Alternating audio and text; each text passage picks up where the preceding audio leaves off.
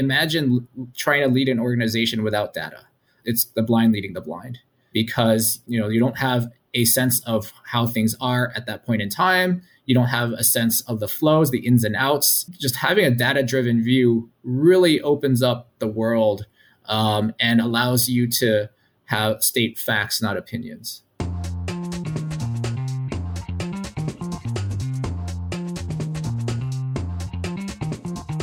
Hello and welcome to episode 78 of Chaos and Rocket Fuel, the Future of Work podcast.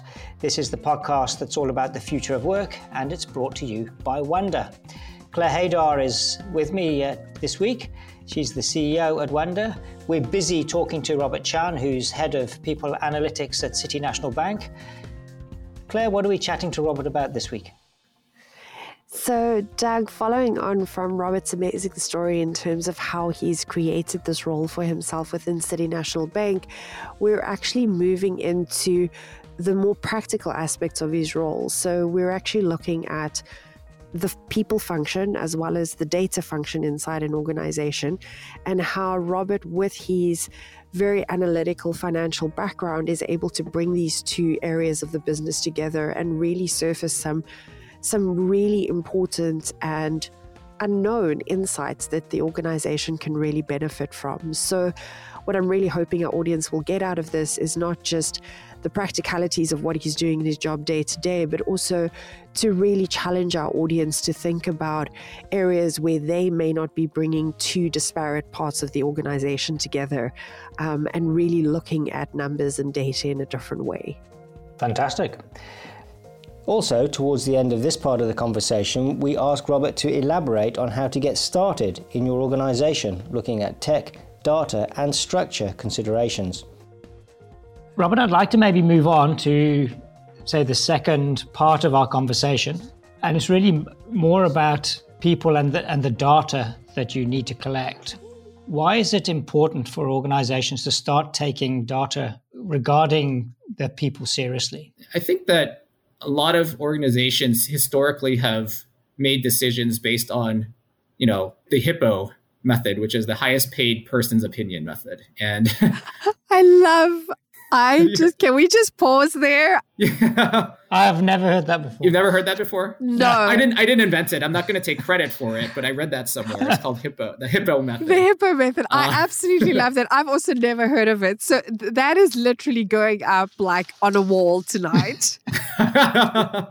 yeah, and you know, while traditionally that's been the way that a lot of decisions are made, I you know, studies show that that's not the way that decisions should be made necessarily. I mean, you look at organizations that are the most data driven, a lot of them are the, are the large tech companies, and you see that data oftentimes wins and you can't argue with data. It's there. And yes, some people can try to uh, make the data tell a version of a story that they uh, push a certain narrative but you also are able to look at things more objectively. So I would say that it's very important for data because it's um, provides a much more objective view of the state of the world, and in addition, um, can provide a roadmap to what should be done, as opposed to just kind of um, the hippo method, as I mentioned, or just um, you know just trying try to take something think out of thin air and saying, oh well, I think that this and this. Well, that's um that's great that people have opinions, but if they're data based, then um, they're, they're just much more robust.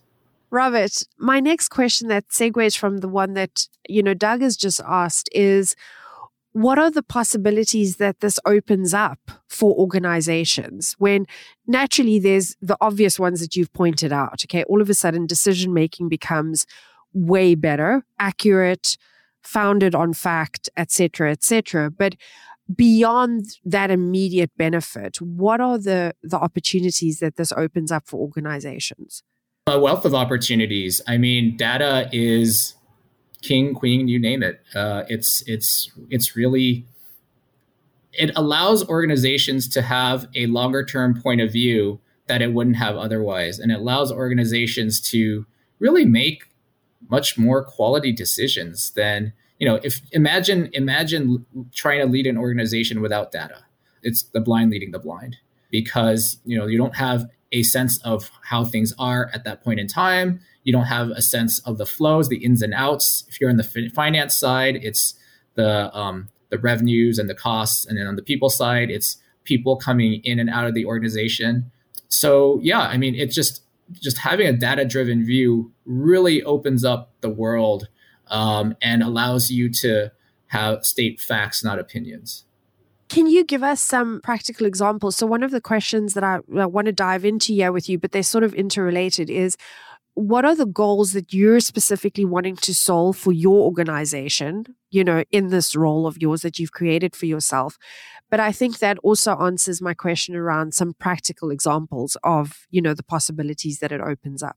Yeah, absolutely. So, people analytics, it's all around people and data. So a lot of things that we look at are things that you'd be interested in. Big one is who's joining the institution, who's leaving the institution, why are people leaving the institution, what's the makeup of people, who's getting uh, promoted, who's moving around. So it's a lot of the it's a lot of it's really around our internal uh, employee base and kind of the movements and trends and being able to formalize those things. So yeah, I think that these are very important questions, especially during a time when we know in 2021 everyone was very hot on the on the Great Resignation, and 2022 a lot of these trends. You know, everyone it's a hot job market, and people are companies are just wondering how to best keep talent. So I think that it was very kind of opportune time for me to be in this role because it's something that didn't have the level of focus before that it that, that it does now. Yeah, before we move on, I mean, my one thought there you're saying is that things it sort of came up at a very opportune time with everything that was happening. Has your role changed in the last 18 months since you started it? Is it different now to when you opened up? I think that's. I mean, it's different in the sense that the the issues are different. Um, you know, I think when I was when I came into the role, it was December of 2020. We're we're still well in the in the midst of the pandemic, and you know everything was remote, and you know, you just kind of saw different trends. I think now the world is opening up. We're dealing with with return to office. Like, how does that affect things, right? And then also too, just kind of like you know, looking at external labor market trends and just looking at the economy. You know, obviously we know that inflation is an issue, higher interest rates is an issue. How does that affect the, the labor market? So these are all things that we monitor. And so I think the role evolves as the world evolves in terms of what we monitor and look at. But the, essentially, the core idea is the same, which is you're still trying to create specific data driven insights and uh, strategies and action plans based off of what you have and know. But it's just that the world changes, so you have to change along with it. So you've spoken about what you've created yourself for your company. You've also said that it's not something that was completely brand new. It is, it is a part of um, what other companies are doing. But if someone who's listening wants to get started on this, on people analytics, where should they actually start? What on both, say, the tech and the data side, as well as maybe the the internal structure of their organization? Oh, absolutely. Really, really, really good question. I think it's important to, first of all, have an interest because no one can teach you interest in this. So you have to have a natural curiosity for looking at data, not get bored by it, and think about, okay, here's some data, but what is it really saying? So I think it's trying it's it's it's understanding that the data is there, but it's not useful unless it tells a story. And being able and willing to be able to tell that story and finding meaning in it. So I think that's number one.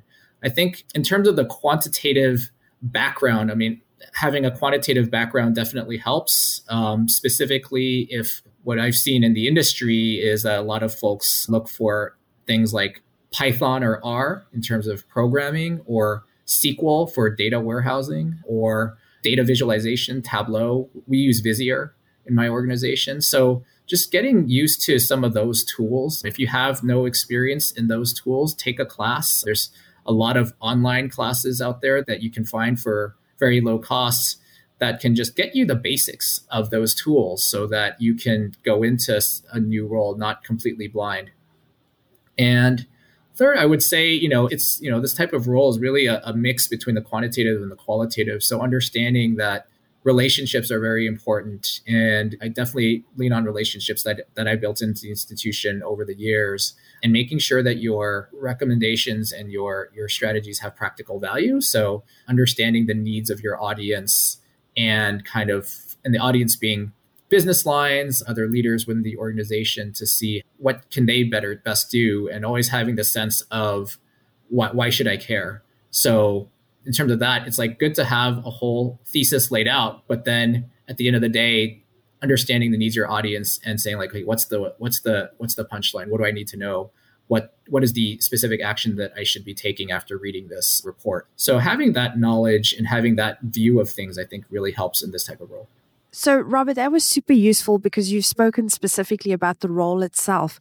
Can you give us some insights into the actual company requirements, if I could call it that? So, going right back to the basics of what has to be in place for you to actually be able to access the data. So, like, I'm assuming mm. that you guys have a data lake in place. Yeah. If a company doesn't hmm. have a data lake in place, how should a person wanting to move into this role work with IT, for example, to get that in place? Yeah, really, really good question, Claire. I would say that to have this role in place, another couple things needed to be in place. One, you have to have good data. You know, if you don't have good data, then a lot of the role is making sure that you have good data. And I'm fortunate to be in a position where we have a fantastic HRIS team to make sure that we have good data, data is robust, and I can focus more on the interpretation of data as opposed to making sure that we have good data. So that's one.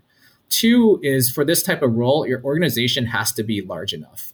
You know, I think that if your organization is too small, and when I say too small, I mean less than maybe even, you know, several thousand people, then data driven insights from an HR perspective, it, you, know, you might not have the critical mass of people that you would need in order to create insights that are useful, right? Because if you have, you know, a much smaller company, let's say a few hundred people, then if something happens, is that a trend or is that not a trend? Is your sample size large enough? So I would say that this typically you see it more in large organizations. And the ideal state is to have very clean data that you don't have to scrub and worry about. But of course, that's never the case. So I was just going to say, show me an organization with clean right. data. right, they, exactly, exactly, They do not exist. Uh, exactly, exactly. So, but but I think that's that. Those are the two ideal conditions to have. And there for today, we'll leave Robert. Check out part one of our conversation to hear Robert's lead up to this new role. In our next episode, we conclude by delving deeper into what you as an individual can do if this career path change interests you. Catch up on Spotify, Google, and Apple Podcasts or on Wndyr's website, wndyr.com. From Claire and myself, we'll see you soon.